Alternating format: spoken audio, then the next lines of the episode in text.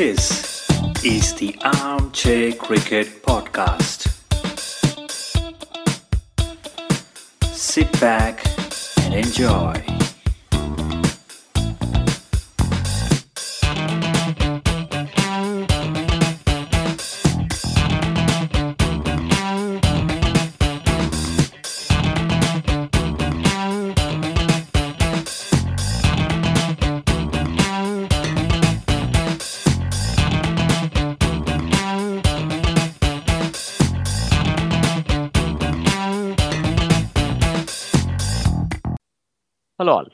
Welcome to another episode of Armchair Cricket Podcast, a podcast focusing on Test cricket by armchair critics of the game. I'm your host, Ajit. Today, we have a really special guest joining us to help you know, analyze the ongoing games of IPL and maybe the trend towards where IPL is going and who might win it. I would like to introduce our uh, guest, Gurkirat Singh Gill. Hello, Gurkirat. Welcome to the Armchair Cricket.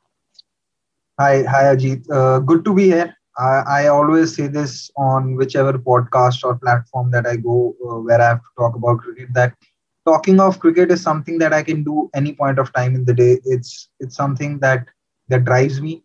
And uh, I sorry for this shameless plug, but uh, I run an Instagram page whose bio I have written that life takes a pause when cricket happens. And uh, in in such uncertain times especially you know in india where uh, the covid second wave is is being pretty much devastating uh, life has genuinely taken a pause and if it not been for cricket and anything and everything related to cricket uh, I, I don't know how i would have been managing uh, my own mental health at this point of time. So cricket is something that has been uh, you know more than a sport for me it's it's it's been something which has taught me a lot more than what I could have learned in a classroom.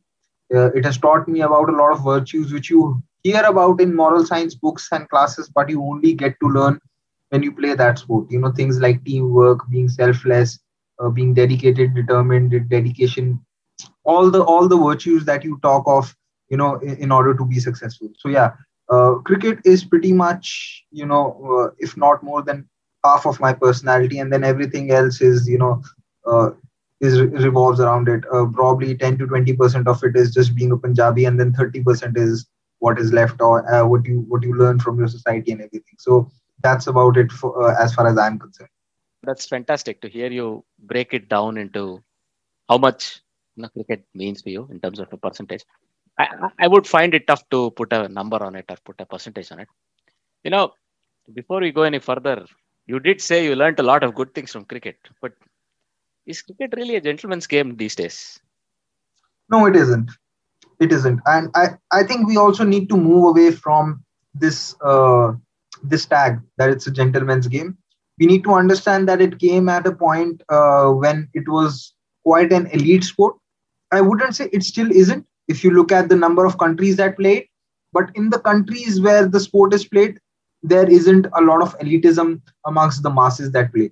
If you look at a country like India, it's probably the biggest uniting force, you know, amongst the diverse diverse demographic that you have. Uh, so, in fact, not only India, if you look at the uh, Asian subcontinent, so uh, it's it's not a gentleman's game anymore.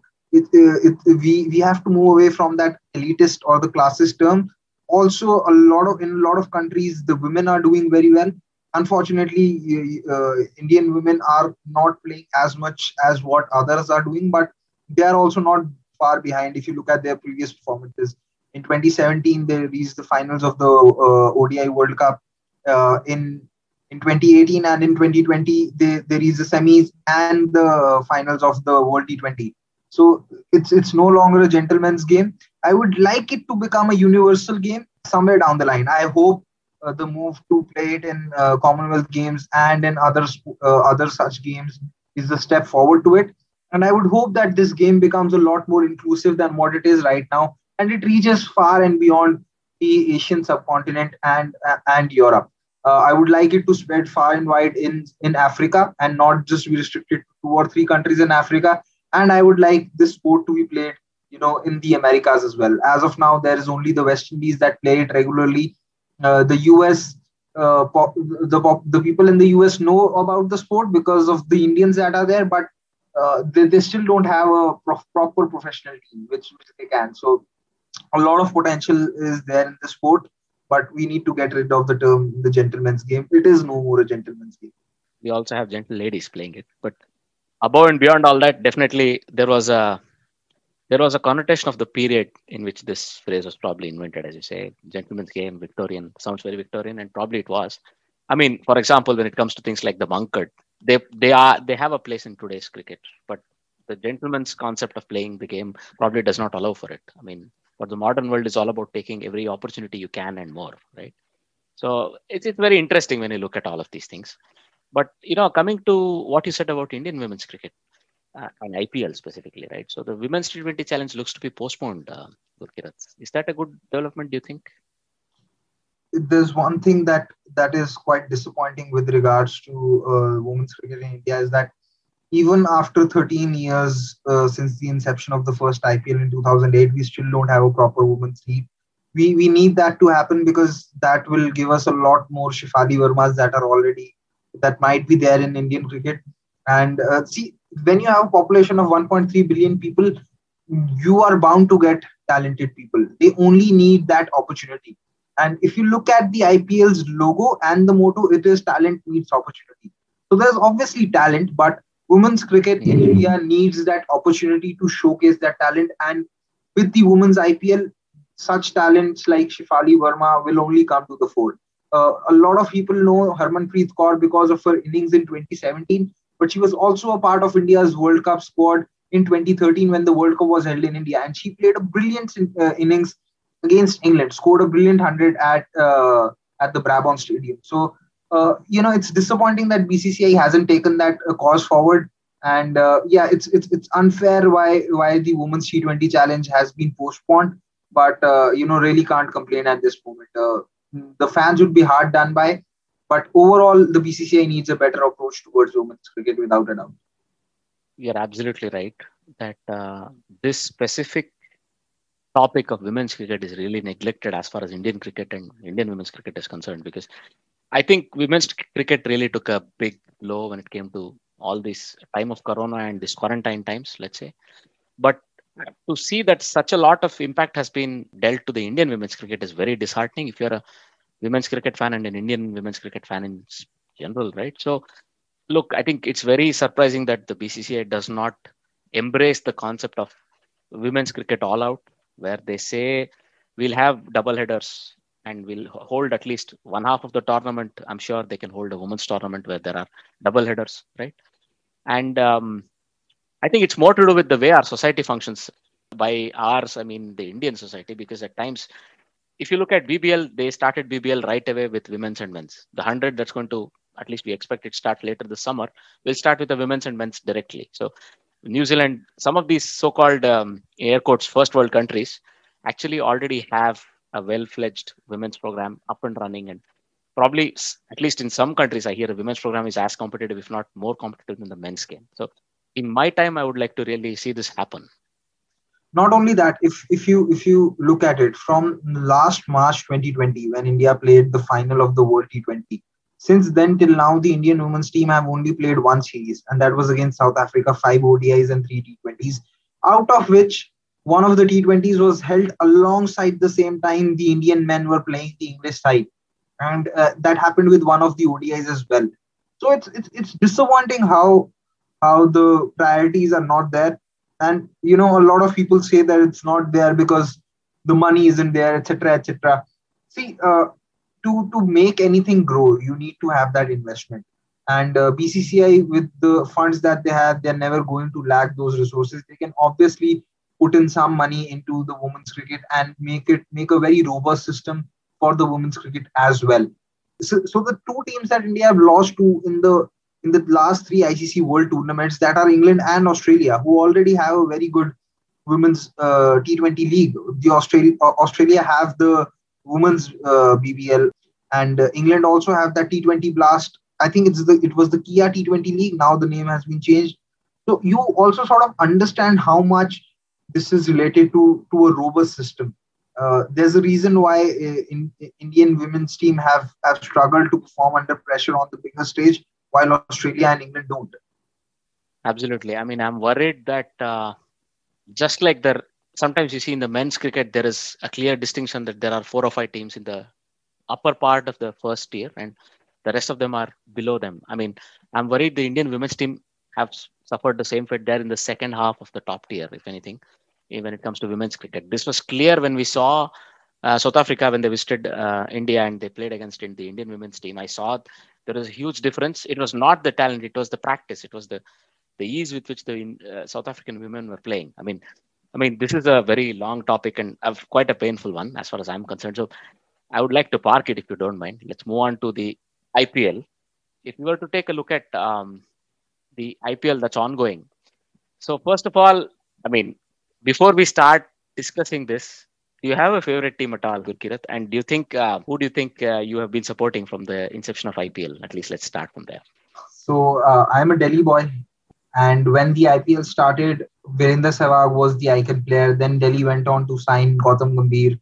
Apart from that, there were other names. There was uh, Amit Mishra, who was a part of the team. There was Glenn uh, Glenn McGrath who was there. There was Shoaib Malik. There was Mohammad Asif. There was AB de Villiers. There was Parvez Maharoof. There were quite a few players who were, who were, who were a part of the squad. Uh, I think the Delhi Daredevil squad in the first three seasons was one of the strongest. In 2009, I'd say that the 2009 Delhi Daredevils team probably remains to be the strongest squad or the strongest side not to win the IPL. They had the likes of Manoj Tiwari, Mithun Manhas in the reserves. Dinesh Karthik was there, and David Warner, Daniel Vettori, all these players were there. So De- I think Delhi had a top order of uh, Gautam Gambhir, David Warner, Virender Sehwag, AB de Villiers, Tillakaratne, Dilshan was there, and it was followed by uh, Dinesh Karthik. And then you had Dirk Nannes who was there in that side as well, uh, along with Amit Mishra. Then there was Pradeep, Sa- Pradeep Sangwan who was doing well, a left arm seamer. Ashish Nehra came into the side in 2009. So there was a lot to like about that side, and uh, them performing well obviously you know allow uh, helped me and motivated to stick with them. But then after those three seasons the first three seasons there was a lot of uh, downward curve. Apart from the good season in 2012 where they uh, finished third where i thought that they could have even gone the distance uh, they they've been they were under par and disappointing and even underwhelming. Uh, but since the name change in 2019 they've done well again. Third in 2019 second in 2020 hopefully first this year I still don't think that they've you know uh, performed as per their capability and uh, their capacity in this season. They have won five games out of seven, but uh, there was no reason for them to lose those two games because they're a better side than that. And uh, the fact that they've they've won, managed to win these five games despite not firing on all cylinders speaks a lot about their uh, their quality and depth. Totally, I agree. So you're a Delhi boy. Your team is Delhi uh, no matter which uh, avatar it currently takes, right? I'm, i come from Bangalore, and I would like to think we, we're sort of on the same boat because two very strong teams historically and a big, huge fan base as well, but not really going on to clinch the trophy. I think Bangalore have been runner-up twice even. Twice. Let's focus on these two teams, our favorite teams, and then we'll see who are really in the ascendancy and who might actually go on to take the IPL this time. So maybe we can start with RCB. So the, from the last episode, there have been four games that RCB have played, uh, of which two they have won and two they have lost. So it's a win loss win loss. This is the let's say the pattern they have taken up.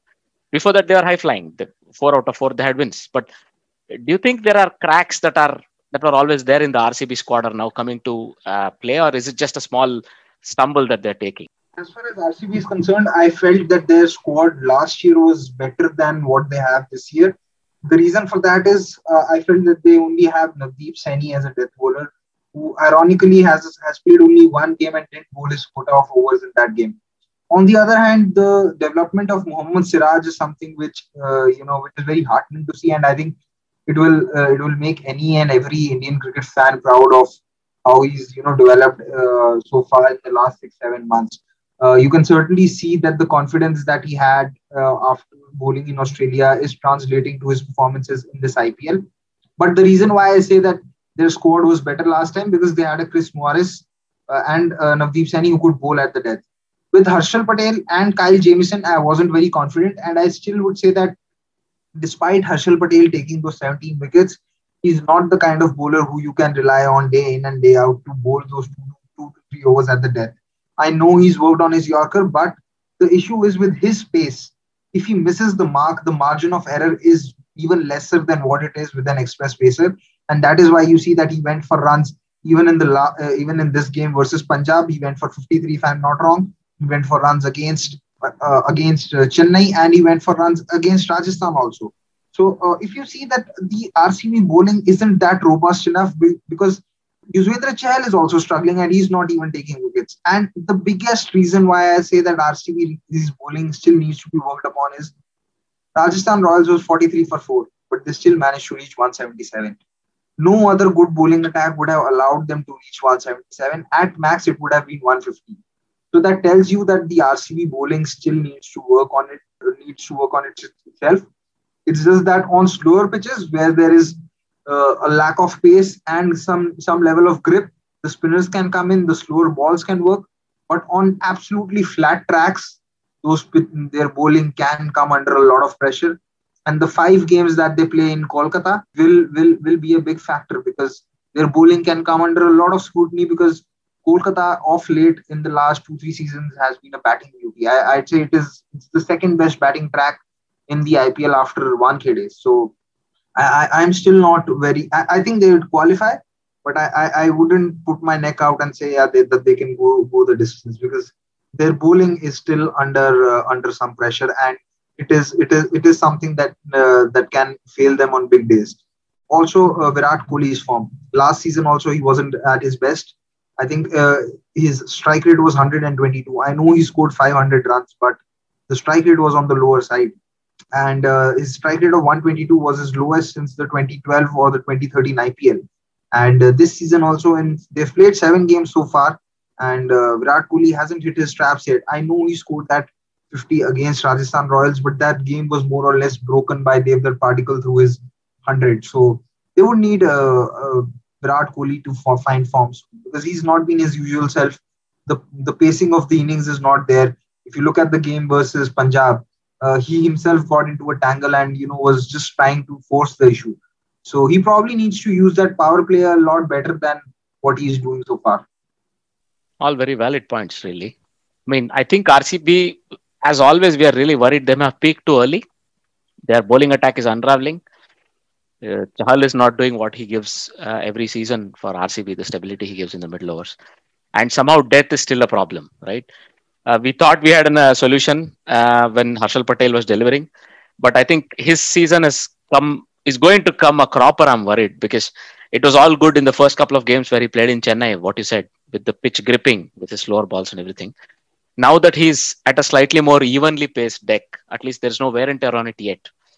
I'm worried. At least he's been found out for sure. Even uh, in the fag end of the Chennai leg, he was found out. For example, when he really got butchered by Jadeja that was quite instructive. 37 runs in an over is definitely game changing no matter which over it happens. To actually concede 37 in the last over of the innings, where you know it changes the complexion of the entire uh, game because 37 is normally more than the number of runs, usually the difference between the winning and the losing side. So, all this having said and done, I think they have a couple of things that still work for them. Glenn Maxwell has had a couple of uh, fallow games. AB de Villiers is as good as he can be because uh, look, even age is catching up with him, as good as he is, no doubt. And probably you're absolutely right. Kohli's form is a real worry because Kohli used to always start us as an RCB off, and then at the end it used to, it used to be somebody finishing it off. I mean, batting was they're all right. They're still a very batting heavy team. They started very promising when it came to bowling, but all those old problems have come up again. So you you basically highlighted the whole thing. So in this case, it, it looks really tough. I see them making the playoff based on the start they had, five wins out of five. But the way now it's an up and down battle, I think even the game against Delhi, they were really, really lucky to get away with a win there because the way Delhi came back, I felt I felt really bad for the way in which at least Hetmyer and Pant Pant played a anchor almost, but the way Hetmyer played, I mean, it was a dead and buried game with four three overs left. You could think he never gave up, and they kept hitting sixes towards the end. And I think, look, Kyle Jamieson as a bowler, he's still developing. Harshal Patel has certain um, limitations, let's say. And uh, I think Scott Kuggeleijn, whom they've brought in in place of Kane Richardson, could be a good investment, do you say, uh, when it comes to at least death or bowling? Uh, in the game versus Delhi, it was more than it was more to do with Delhi losing that game than RCB winning that game. Delhi did a lot of things wrong in that game. They, they got the playing 11 wrong. Uh, there's no way Steve Smith plays ahead of a Sam Billings or an Anrich Nortje. Then they made the mistake of Amit Mishra not bowling his full quota of overs. Then uh, Hetmyer wasn't promoted. He should have come in, if not at number three, then at uh, the fall of the third wicket when Prithvi Shaw got out. Had Hetmyer come in one over before that game was would have finished with three or four balls to spare. And then Pant's approach didn't help. Uh, someone like Pant cannot be 23 of 25 balls. He, he, put too much pressure on himself, and I think the fact that he couldn't connect at the end was because he was losing his shape while going for those big shots. So, uh, you know, but RCB should take those two points because Delhi were poor that day, and I think uh, you know th- that kind of game was needed for Delhi to understand, uh, you know, what they're doing wrong. Uh, doing wrong. It's it's disappointing that they still didn't make a change in the, their 11. Nortje should have played the game versus KKR but it is how it is. As far as Scott Kuggeleijn is concerned, see, uh, I'm not very comfortable with him, you know, playing in the IPL with, with the charges that are against him of of assault and uh, uh, you know of, of, of sexual assault. So that is something which which I, I am not comfortable with. I am someone who really you know can't differ between uh, the personal and the professional. I, I, I think that sports persons are, are are in the public life they they have uh, you know they have a few examples that they can always make to the society and when you play someone like a Scott Kuggeleijn, you sort of don't give the right example. I've spoken on this before uh, as well. I've tweeted about this as well. That it's it, it becomes very hypocritical of of the IPL teams and even the New Zealand cricket that when you say that you celebrate women in sport and you are all for women empowerment, but then you go and uh, you know uh, have someone like Scott Kuggeleijn that part apart, uh, uh, I think his addition might help RCB because he brings in that extra pace. But uh, I, I, am slightly disappointed with, with his signing, not for cricketing reasons, but uh, for non-cricketing reasons. And I think anyone who's who's a, who's a cricket fan and who realizes the the values and uh, you know the importance of such stuff would sort of agree with me. I think you have a point there, but I mean, as they say, you know, as it comes to certain leaders, from India, he's been exonerated by a court in his country. Right? It's it might not be the highest court of the land, but it's it's a very complicated question, and I'm yeah I'm loath to go into it. I have some thoughts of it myself, but when I, I would like to restrict it to his cricketing skills, and I would say maybe he can bring something uh, to the RCB team in terms of finishing. Maybe if he can take the place of Jamieson, Jamieson did strike a few good blows today, so he, he shows he can bat.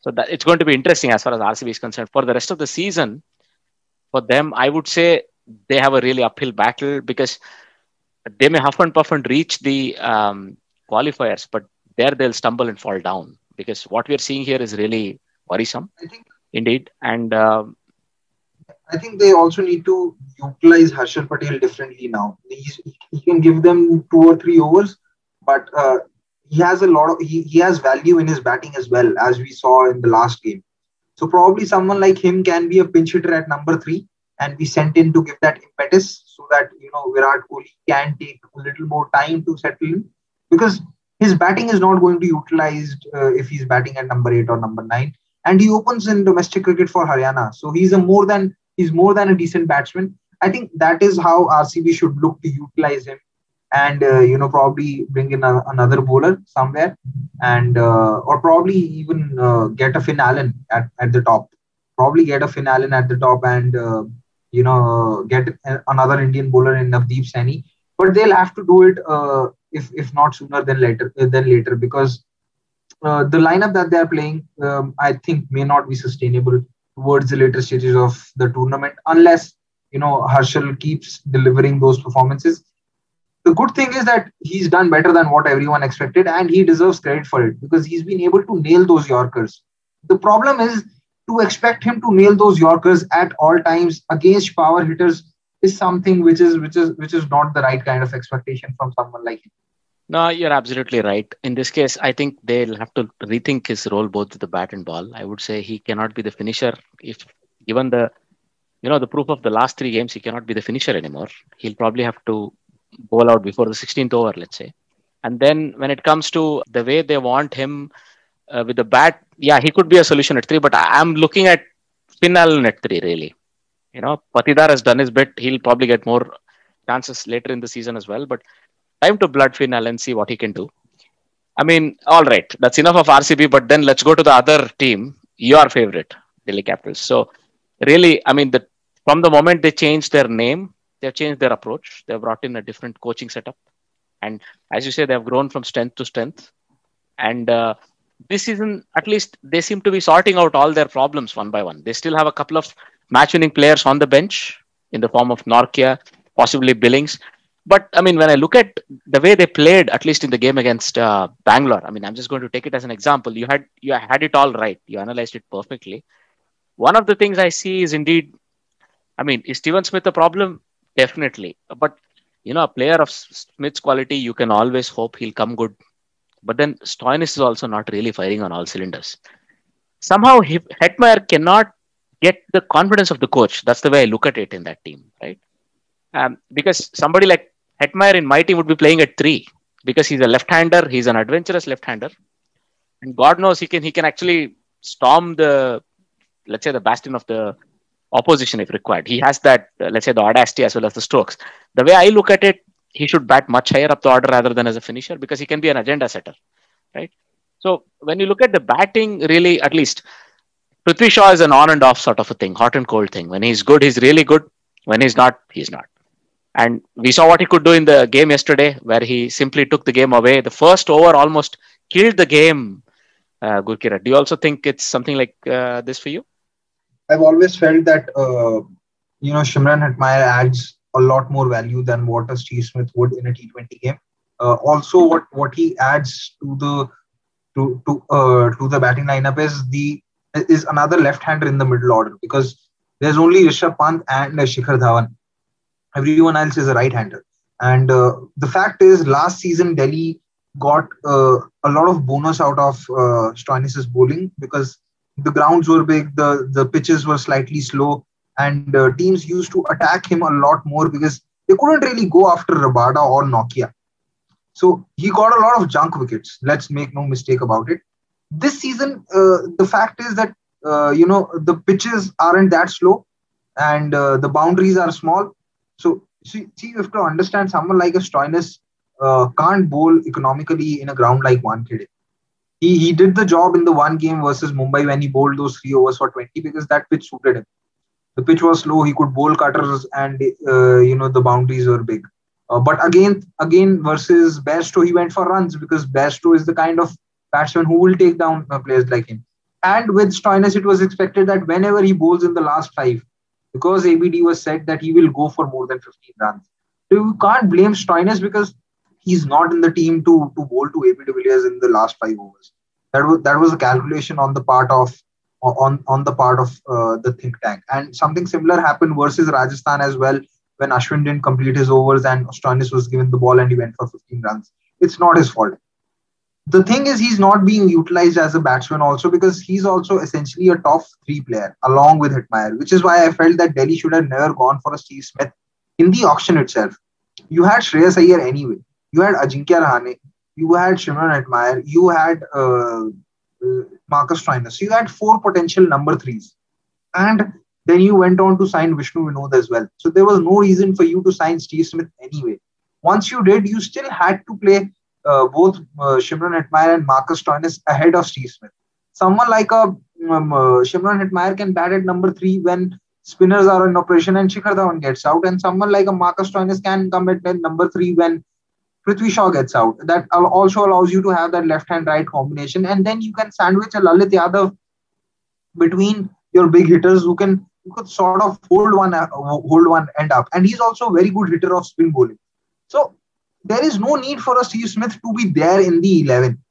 But what, what is holding them back is, is they want stability. But the problem is, like it was with Ajinkya Rahane last season, he's not providing that stability also. He played a good innings versus Mumbai, I will give him that, but he was very scratchy versus versus SRH. He got lucky with a with, with couple of boundaries on the edges with that in, enhanced strike rate. But he was he potentially played a match losing lock in Chennai uh, versus SRH And uh, if you if you look at you know uh, the issue of number three, Ajinkya Rahane last season batted seven in seven innings, and in six innings he was dismissed in the power play.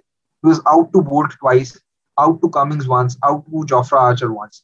In the last game that Delhi played versus RCB, Steve Smith should be in the side to sort of hold hold that end up and not get out in the power play. And he played a very poor shot. My issue is you can have someone like Pant also play the anchor because he's done it in test matches against better bowling attacks. So you really don't need a specific anchor. You can also have a Vishnu Vinod who can go after the bowling, or you can promote a Lalit Yadav to go after the bowling. You really don't need a specialist anchor in the team. Rishabh Pant can do that role if needed. Uh, and this is something which I advocate for uh, Kings 11 Punjab too. Someone like a KL Rahul opening shouldn't be playing anchor because he's wasting the power play. If he's too afraid about the batting lineup crumbling, he can come in at number four and number five, but let others go out up at the top and you know take advantage of that power play. So uh, I think Delhi really need to get this one right because if you have four pacers uh, or uh, of the quality of Rabada, Nortje, Ishant, and uh, and Avesh, uh, teams are not going to score a lot of runs against you on most days. You're not going to end up conceding more than 160 because you cannot play an Amit Mishra against all teams, especially when you play those five games in uh, Kolkata. Delhi play five games in Kolkata. So you would probably need four pacers. And with that bowling attack, you have your power play covered, you have your middle overs sort of covered, and you have your death overs covered. You can have Ishant Sharma bowl three overs at the power play and one somewhere in between. And then others can. Avesh has been brilliant. Make no mistake about it. I think he's been the best bowler of this IPL so far. In the seven games that Delhi have uh, played, he's got the biggest wicket in probably every game. He got Faf out versus Chennai. He got Miller out versus Rajasthan, he got Surya Kumar Yadav out versus Mumbai, he got Pooran out versus Punjab, he got the wicket of Bairstow versus SRH, got the wicket of Virat Kohli. Last game also, uh, he got Shubman Gill out, who, who, who, was just looking to you know accelerate. So Avesh Khan has been brilliant. It's just that Kagiso Rabada has been slightly under par, but his last two games are, are good signs for Delhi because he's looked to bowl the Yorker. His pace has gone up. It's just that he needs to stop this obsession with slower balls because he's whenever he's tried those slower balls, he's gone for runs. He, he attempted a slower ball versus Chris Morris was hit into the second tier in Wankhede. He attempted the slower ball versus Suchit went went he went a mile. He attempted that slower ball versus Andre Russell went went went a mile. So there's no reason for someone like him to try the slower ball anyway. He's a pretty he has a pretty good Yorker should rely on it. If he fails in that execution of the Yorker or the batsman get better of it, so be it. But he should be he, he's experienced enough to back his strengths.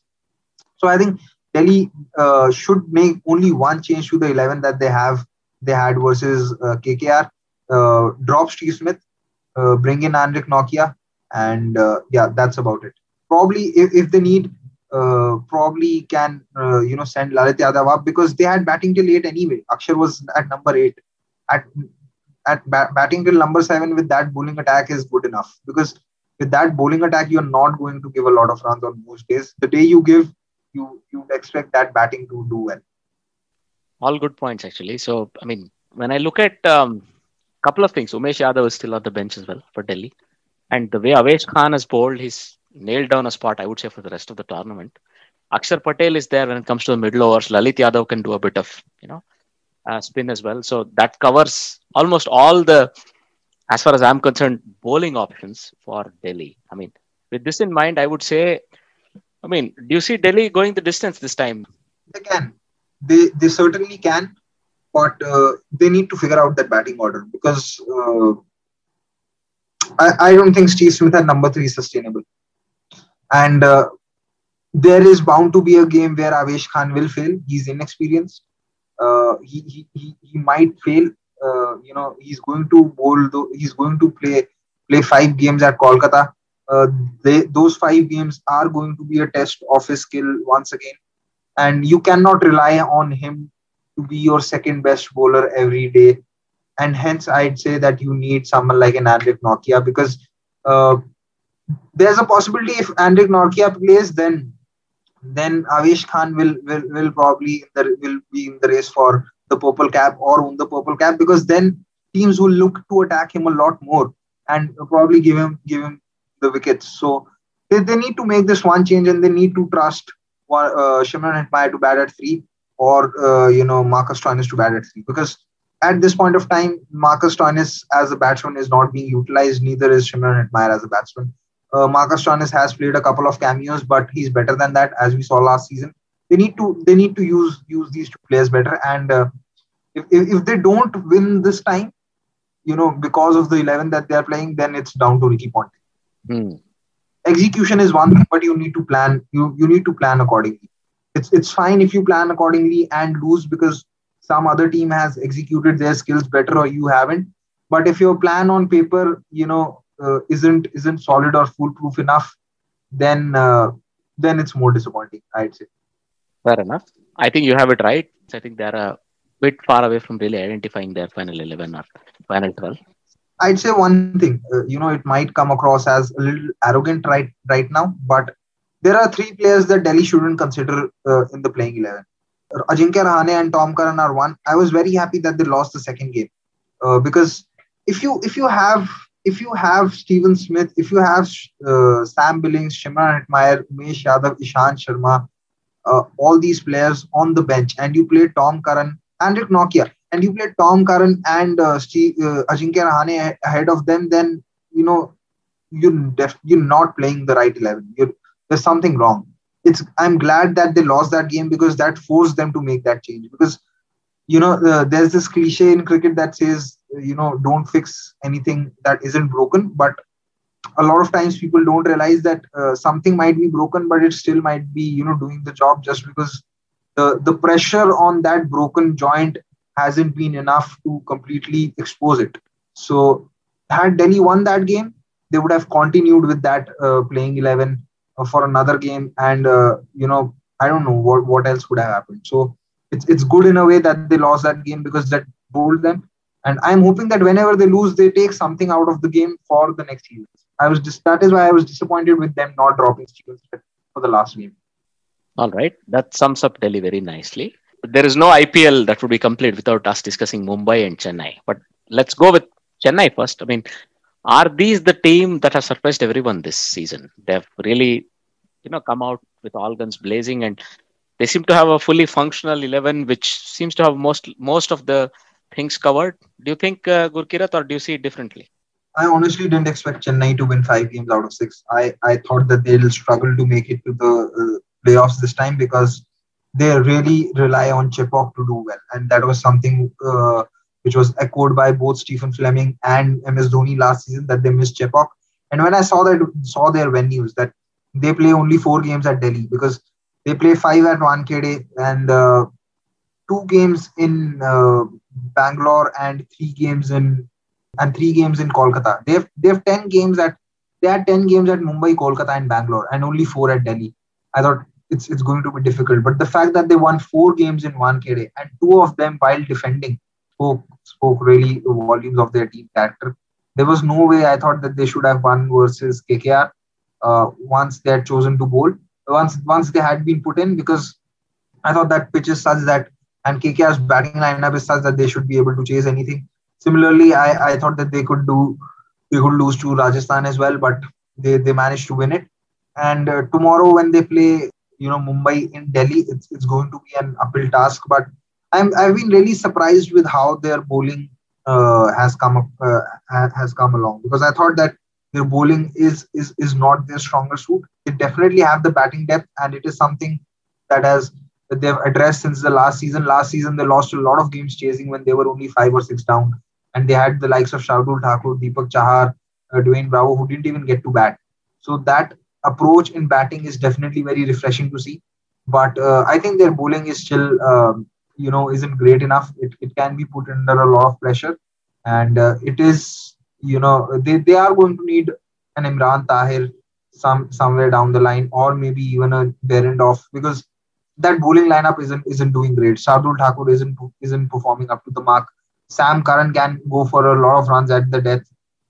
Uh, so can Lungi Ngidi and uh, Dwayne Bravo isn't a regular because uh, Lungi Ngidi is being preferred over him so I'm concerned about their bowling but uh, now that they have five wins out of six, I, I, I don't see that they won't qualify from here on. Uh, I don't think they are capable of not qualifying from here here on. They they won't do such a bottom. job. First of all, I would like to congratulate you on almost a photographic memory of the, let's say, the schedule of IPL in this season. You seem to exactly know which team plays where, and I find it very difficult to do that. Uh, but when it comes to Chennai, look, first of all, they have a firing top three. That's very good, right? They brought Suresh Raina back. Faf du Plessis found his groove. Ruturaj Gaikwad has found a place for himself in this 11.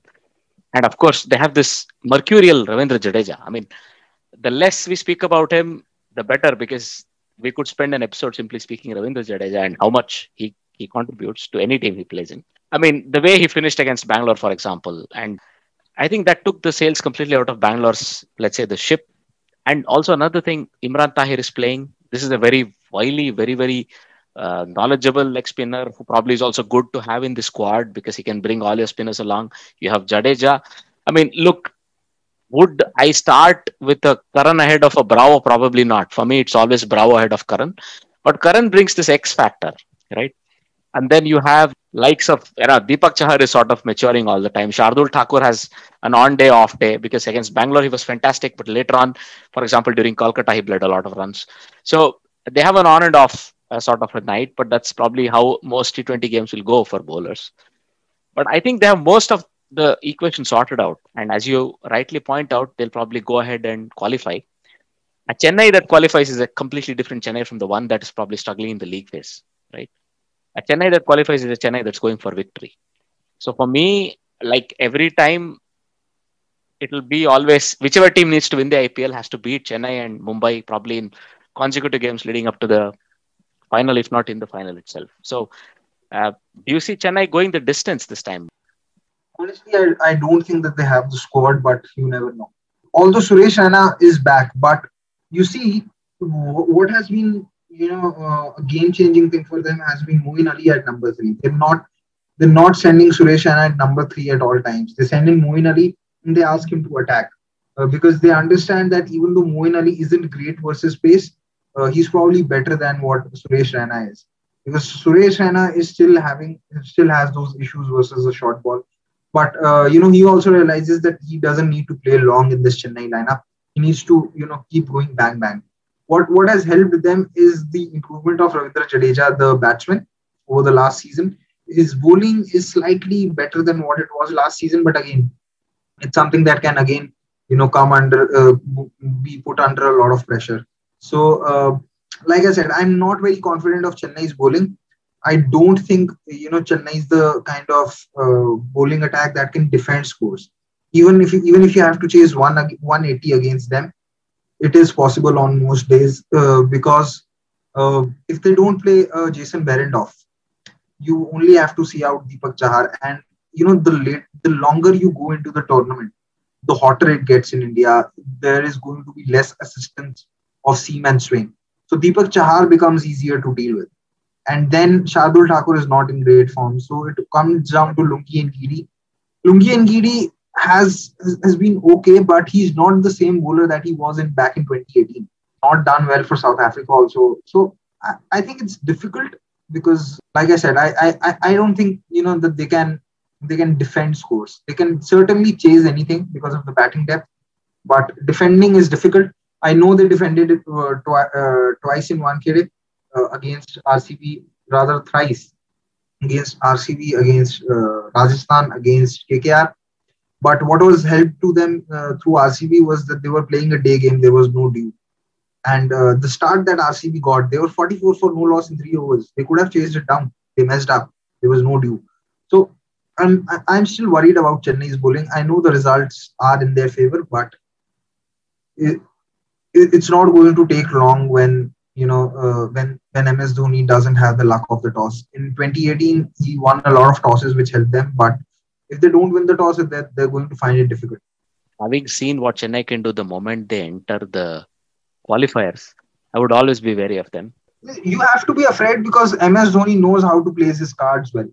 He, he's a very wily, wily customer. He knows how to get most out of his players. But the thing is, uh, he cannot upskill those players. He can use them to to to to what what what he best can. But against good batting lineups, against an RCB, against a Delhi, against a Mumbai, that bowling attack is very very vulnerable. In fact, that bowling attack was vulnerable even against Pat Cummins. Right. I mean, they have some chinks, no doubt. But I mean, on a given day, I somehow feel they'll pull through. Even if it's a low scoring, let's say a contest, they have, let's say, that mental strength to pull through. And that's the thing I really appreciate about the way Chennai play their game in any case. I mean, let's discuss the other team in the top four.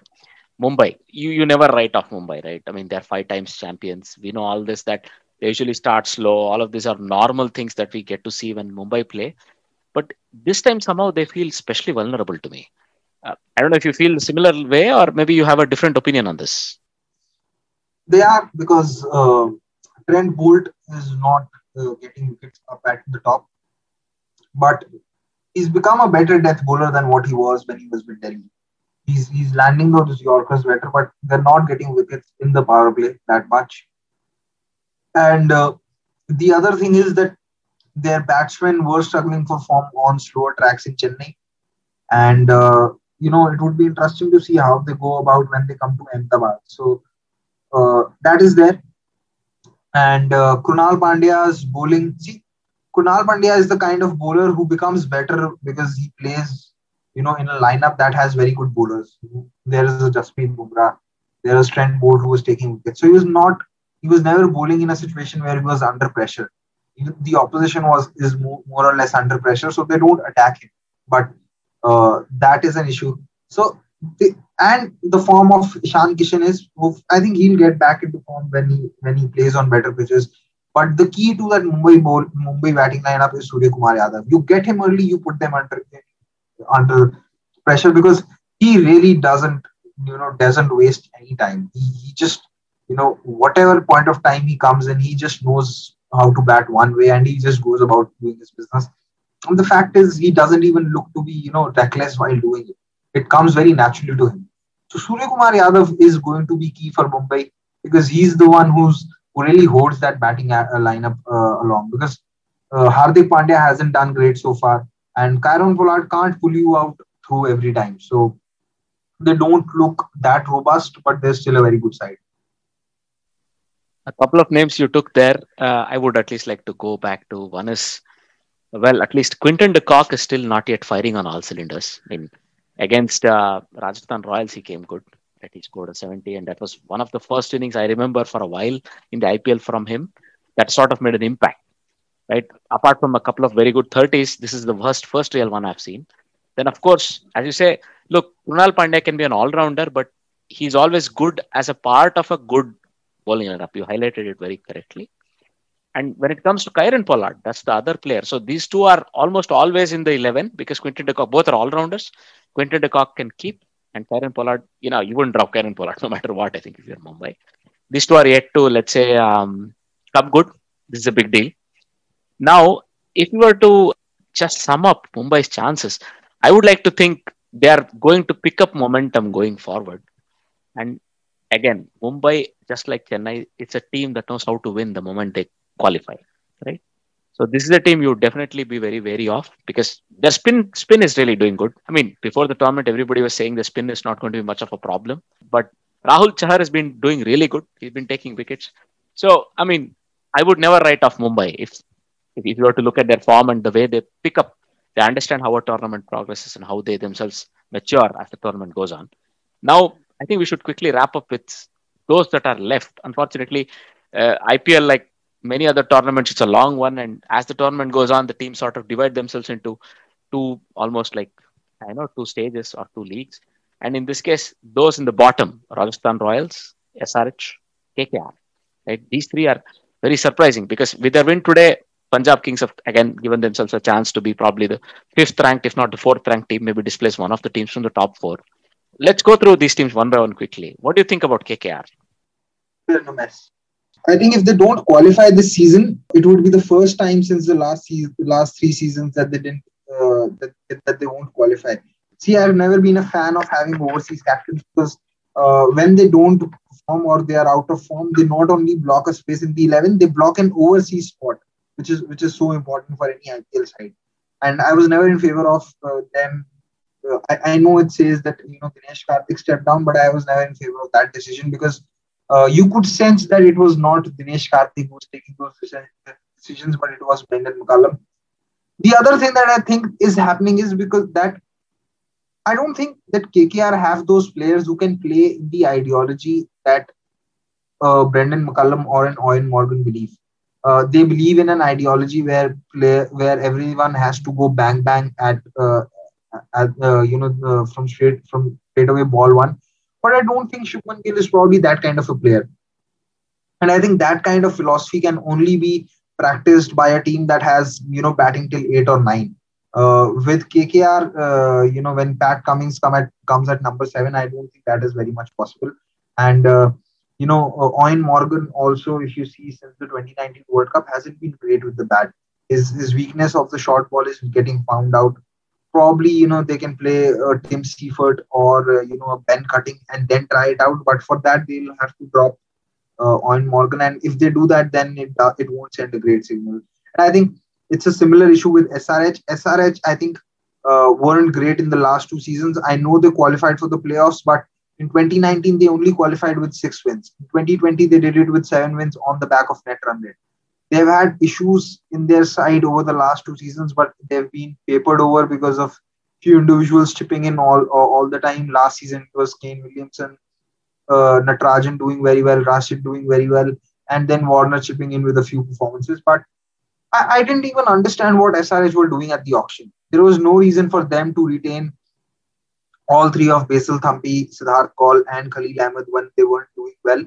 There was no reason for them to get Mujib when Nabi wasn't getting a game. There was no reason for them to sign a Jason Roy as a replacement for Mitchell Marsh. They haven't had an express pacer in their side for the last three years. They had uh, uh, Billy Stanlake, but he did they, they didn't use him because they they, they had to play top, uh, three overseas in the top four, and they found out last season going towards the end that a that a top four of three overseas batsmen isn't sustainable, which is why they had to play Jason Holder and uh, uh, uh Jason Holder and drop uh, Jonny Bairstow. So they really didn't address any of the issues that they had. They only did three signings. One was Jagdisha Suchit, the other was of uh, Kedar Jadhav and of uh, Mujib. And they have been stuck with uh, with Manish Pandey somehow and not been using him well. And on occasions when they've needed some impetus in the innings, they've failed to promote even Rashid Khan. They've not even used his batting very well. So a lot of things that you know that that they're doing wrong. And with Warner, you know, giving those comments in the post match that he that dropping Manish wasn't his call, then uh, you know why Kane Williamson did bad at three wasn't his call. I don't know what's really happening. And Warner, the batsman, is also losing his impact. His strike, I know he scored 500 runs last season, but his strike rate was 133 which was 10 points down than his usual. And uh, this season, his strike rate is not even 120. So it's a cause of concern. Probably, you know, uh, they need to make uh, Kane Williamson the captain and bring Jason Roy in if they want to save their season. But I, I doubt that, that that will happen. I think you've hit it all because for me, I mean, they're a mess. The way they selected the squad is wrong. Many of the times, the way they play their 11, I see there can be more that can be done. And even in the 11, they have the order is wrong. The batting order is wrong. The choice of bowlers is wrong. I somehow think Warner as a captain, uh, the time for him has come and gone. You should give it to a more mature individual like Kane Williamson, right? If not, if you think there is an Indian that is required that will give you more flexibility, time to blood in somebody like Manish Pandey. Because for me, he's always in the 11 and he's been long enough with the, let's say, the franchise that he's one of their bedrocks. I would blood somebody like him as an ex captain He's also captain Karnataka. But the, but the issue with him is that see, last game he played one of his better innings, but it was still 61 of 46 balls, and it was in Kotla, one of the smallest grounds in uh, in the IPL, and it was against a bowling attack that which I'd say isn't the greatest.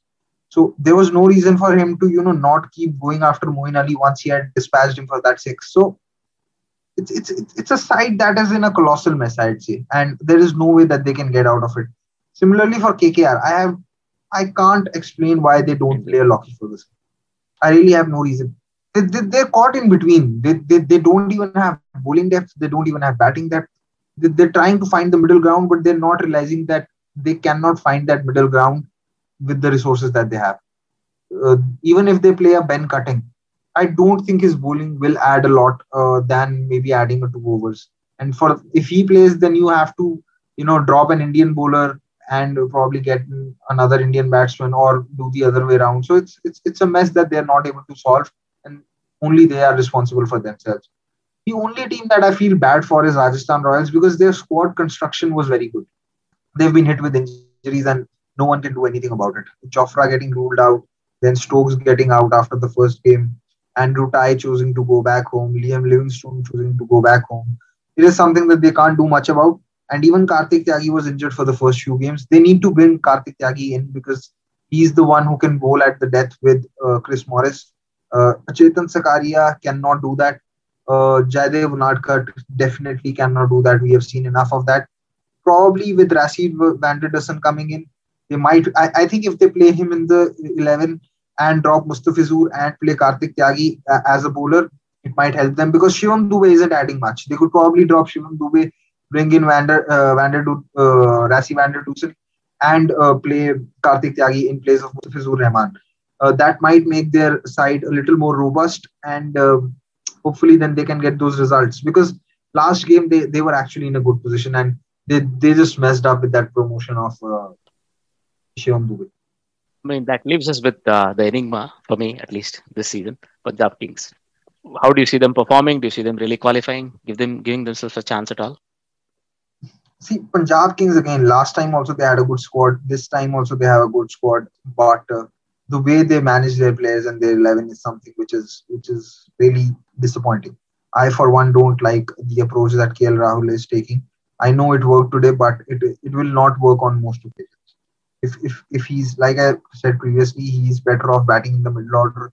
If he's too concerned about the collapse, he can send in someone up, uh, maybe a Mandeep Singh, maybe a Prabh Simran along with Mayank, and ask them to keep going for it, and then have Gayle at three, or maybe open with Gayle and Mayank, and then have Prabh Simran at three or Mandeep at three, uh, Nicholas Pooran at four, and then he can come in at five. Whatever way, but uh, he cannot be batting in the first ten overs because what he did in the last five overs, he can do it even if he comes in, comes into bat at the eleventh or twelfth over. There is no no, no reason to waste those 10 overs with the way that he bats in those 10 overs. Another thing, I think uh, Punjab should try Ishan Porel sometime. See, last last time they they over, uh, I think their bowling changes were wrong, uh, the, especially when they chose to go with the bowling attack of uh, of Neesham, Krishnappa Gautam, and Maxwell bowling eight overs at Mumbai. So I thought they got that part wrong, but they were immensely helped by Bishnoi doing well Murugan Ashwin doing well, and then Arshdeep Singh doing well. Today they dropped Arshdeep Singh, but they found another bowler in Harpreet Brar. I'm not sure how much it can be sustained with Harpreet Brar, but if they sort the bowling out, if they probably get in uh, Jhye Richardson, uh, if if Meredith is injured, and uh, you know probably uh, get a Fabian Allen at number six or number seven, and drop uh, Nicholas Pooran. I know you know he has a lot of potential, but he, he looks he looks in no form whatsoever. So they can probably drop in, drop one of their number six, number seven, and uh, get in Fabian Allen there and uh, have Mandeep Singh if needed. But I like the 11 that they play today. I think it's it's something that would help them. Chris Jordan, Mohammad Shami, and Meredith is a good pace attack. It's good that they chose to drop Henriques. I, I, I like the 11. I hope they stick to it, and I hope they they change the batting order. All right. Because this team has a lot of potential uh, a lot of uh, a lot of Rahul's success had to do with Chris Gayle, uh, you know, playing the innings that he did. Had Chris Gayle not done that, uh, Rahul would have thrown his wicket away because he would have put himself under a lot of pressure.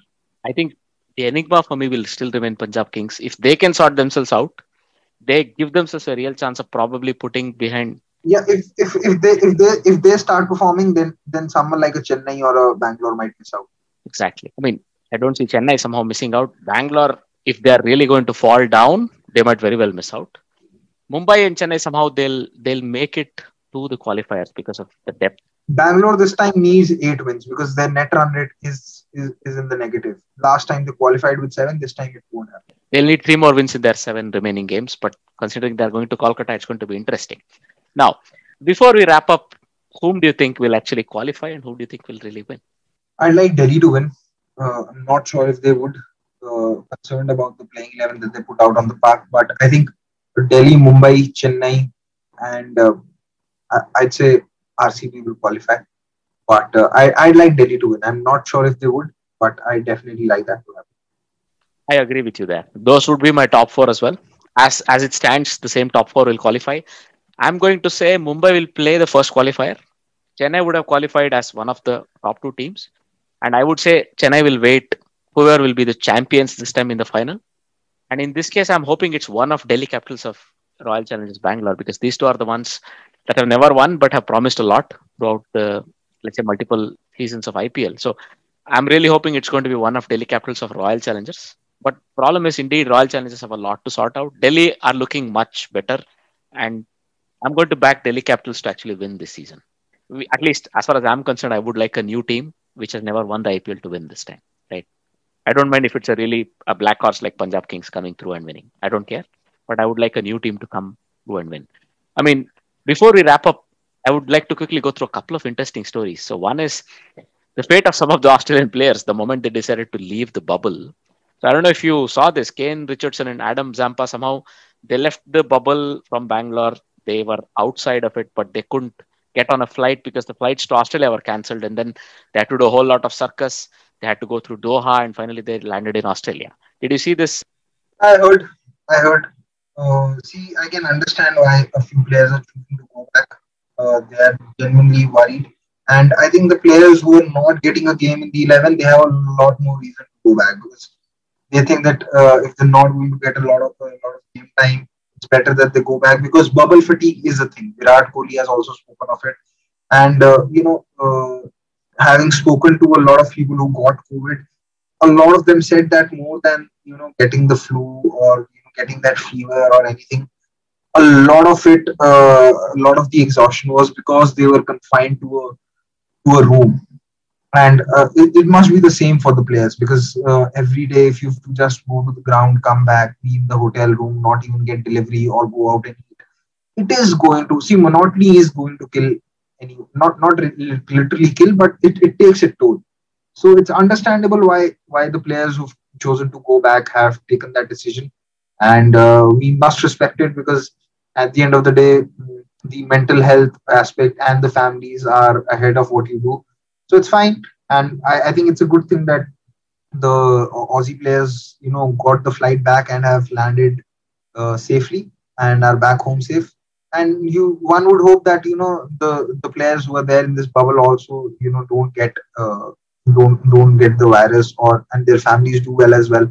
We have heard how uh, Ashwin's family, uh, you know, got COVID positive.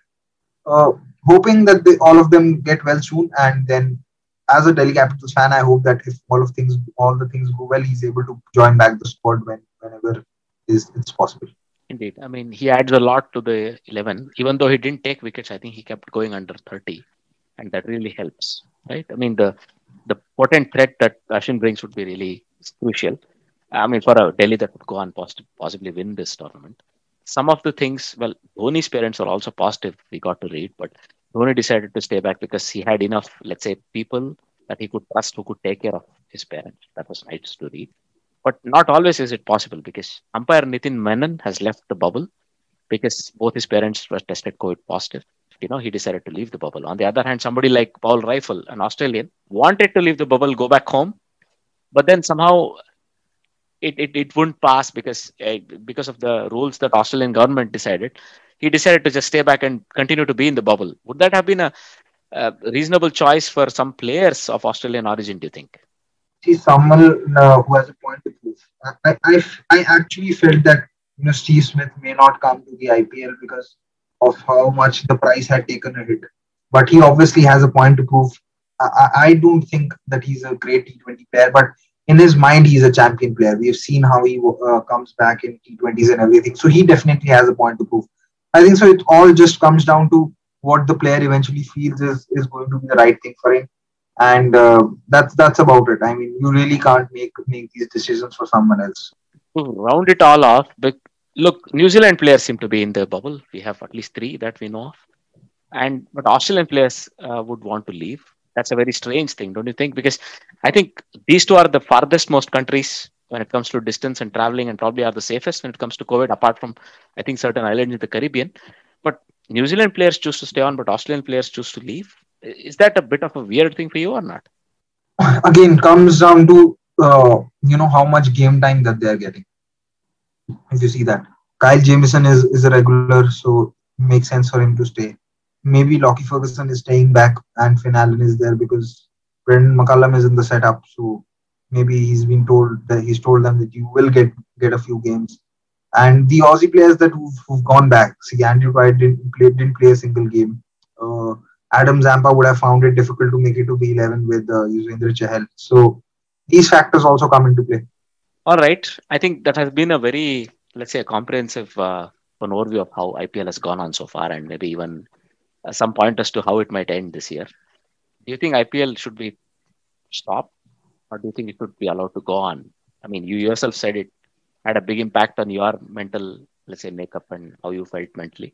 But cricket itself, but in general, IPL, do you think it, it's a boon or a bane when it comes to the way it's being held and what's going on in India? It's a, it's a very difficult question to answer because you know it's a it's a very layered topic and a layered discussion. See, the the ones who are who are saying that it shouldn't be shouldn't be held, they have a very valid point that when uh, people are not getting basic basic tests being done for uh, for COVID, and on the other hand, you have these players who are getting tested every uh, every second day.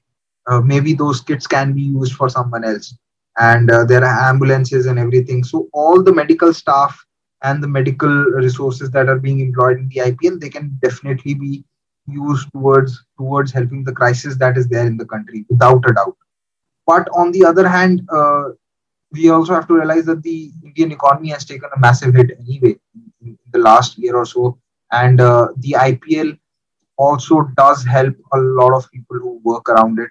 Uh, there are a lot of you know journalists who, who who are not even you know in the upper level of journalism who, who just you know especially the freelancers for them it's a huge thing uh, the ipl being held because they, they tend to earn a lot so it's also a matter of a livelihood for a lot of players uh, not people not players not not particularly the players and the officials because they are better off but but the others who work around it last year we heard a story where Irfan Pathan, you know, uh, had sent in money to a cobbler in Chennai who used to make a lot of money whenever those eight games of IPL used to happen uh, outside Chepauk.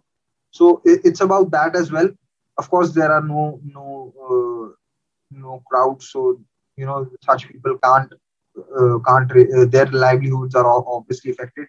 Maybe in hindsight, it's easier to say that the IPL could have been held, but in UAE again, yeah, I, I, mean, at this point of time, it's a very difficult call. I wouldn't mind even if it's called off, uh, you know, citing uh, the need for more medical resources and maybe, you know, the need to convert stadiums into uh, hospitals or, you know, to enhance the beds.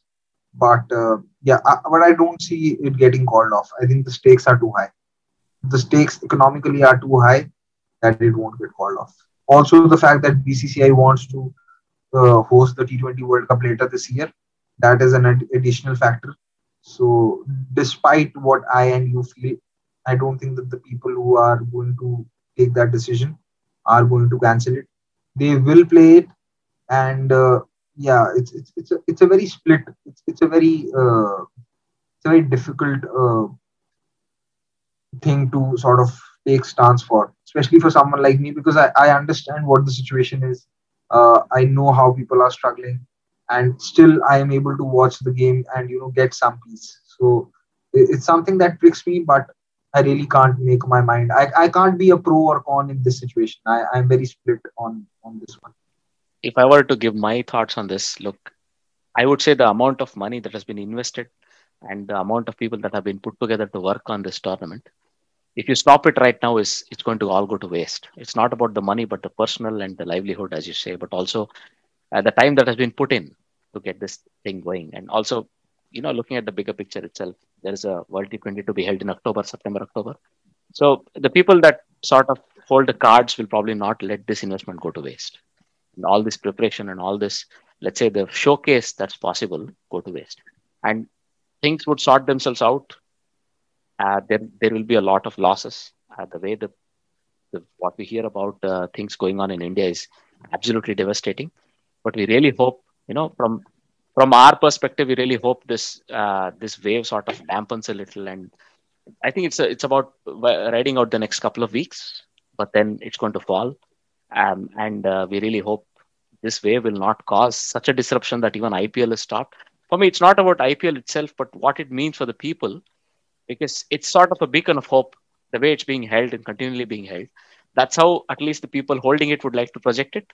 And for many of us who follow it, that's what it is. And when we look at only that, I would like to think it should see through to its conclusion. So, I mean, what's going to happen, we're going to see in the upcoming couple of weeks, but it's going to be a very interesting uh, call for me, one way or the other. You're absolutely right. Good. Thanks a lot for your time. I know, I mean, I should say this. It's been it's been very late in India. The way that time we started was already very late, but you generously gave us your time. I would like to thank you for your guest appearance on the Armchair Cricket podcast. But before you leave, would you like to give out some of those, let's say, links through which uh, our listeners can reach out to you? I know you're very good at analysis, you've just shown it, but maybe there are other things you would like to tell us about yourself and any links you would like to share. I'm, I'm very active on Twitter during live games, especially uh, India games and the IPL. So if anyone who who's loved this conversation and thinks that I, I know a little bit of cricket can follow me on Twitter. Uh, on Instagram, I am there as Gilly Cricket. I uh, do a similar analysis. I, I, I'm I don't have a YouTube channel so far, but I do a lot of uh, video podcasts, uh, audio podcasts, and uh, video analysis with a few channels which I tend to share. So yeah, if you if you think that you know what I say uh, and talk of the game is making sense, so do give me a follow on these platforms. And if you if you don't think that I, I am good enough, then uh, probably follow me to criticize and uh, you know uh, see if if I can improve. Uh, the bottom line is that you should follow me whether to appreciate or criticize because a lot of people think that they do know cricket better than others, which is fair because I've never believed that those who have played the game are the ones who can only talk about it, which is which should never be the uh, which should be never which should never be the case with any sport. So yeah, uh, if you don't, uh, there's another reason. If you think that uh, that I wasn't good enough, you can follow me, and then I might change your mind. So yeah, so I've given you three guys three reasons to follow me. Hopefully, one of them works with you. well, all very valid ones as far as I'm concerned. As far as Armchair Cricket Podcast is concerned, the same set of reasons hold. If you would like to follow us, we are on Twitter at Armchair Cricket. Pretty much during international games and pretty much India and IPL, we are online. And if you would like to write into us via mail, armchair.cricket at gmail.com. If you would like to contact us via Instagram at Armchair Cricket again. So we would love to hear from you about what you think about our work. Well, it's, it's been a very exhaustive but a very thorough chat. It's been a real pleasure, Gurkirat. So I would like to thank you once again, and uh, we hope to have you have you again as a host in one of maybe our upcoming episodes, maybe a month, two months down the line when IPL is all around the corner, and we are looking forward to the summer of cricket somewhere in UK. Thanks a lot, Gurkirat, and uh, I wish you all the best going forward. Considering where you live in India, and I hear some strong things there. I wish you all the best. Thanks a lot, Gurkirat. Thank you, thank you, Ajit. It was a pleasure being on the show and uh, yeah we might have probably gone overboard than the usual uh, duration but it's, it's been great fun always good to talk all right thank you bye bye thank you bye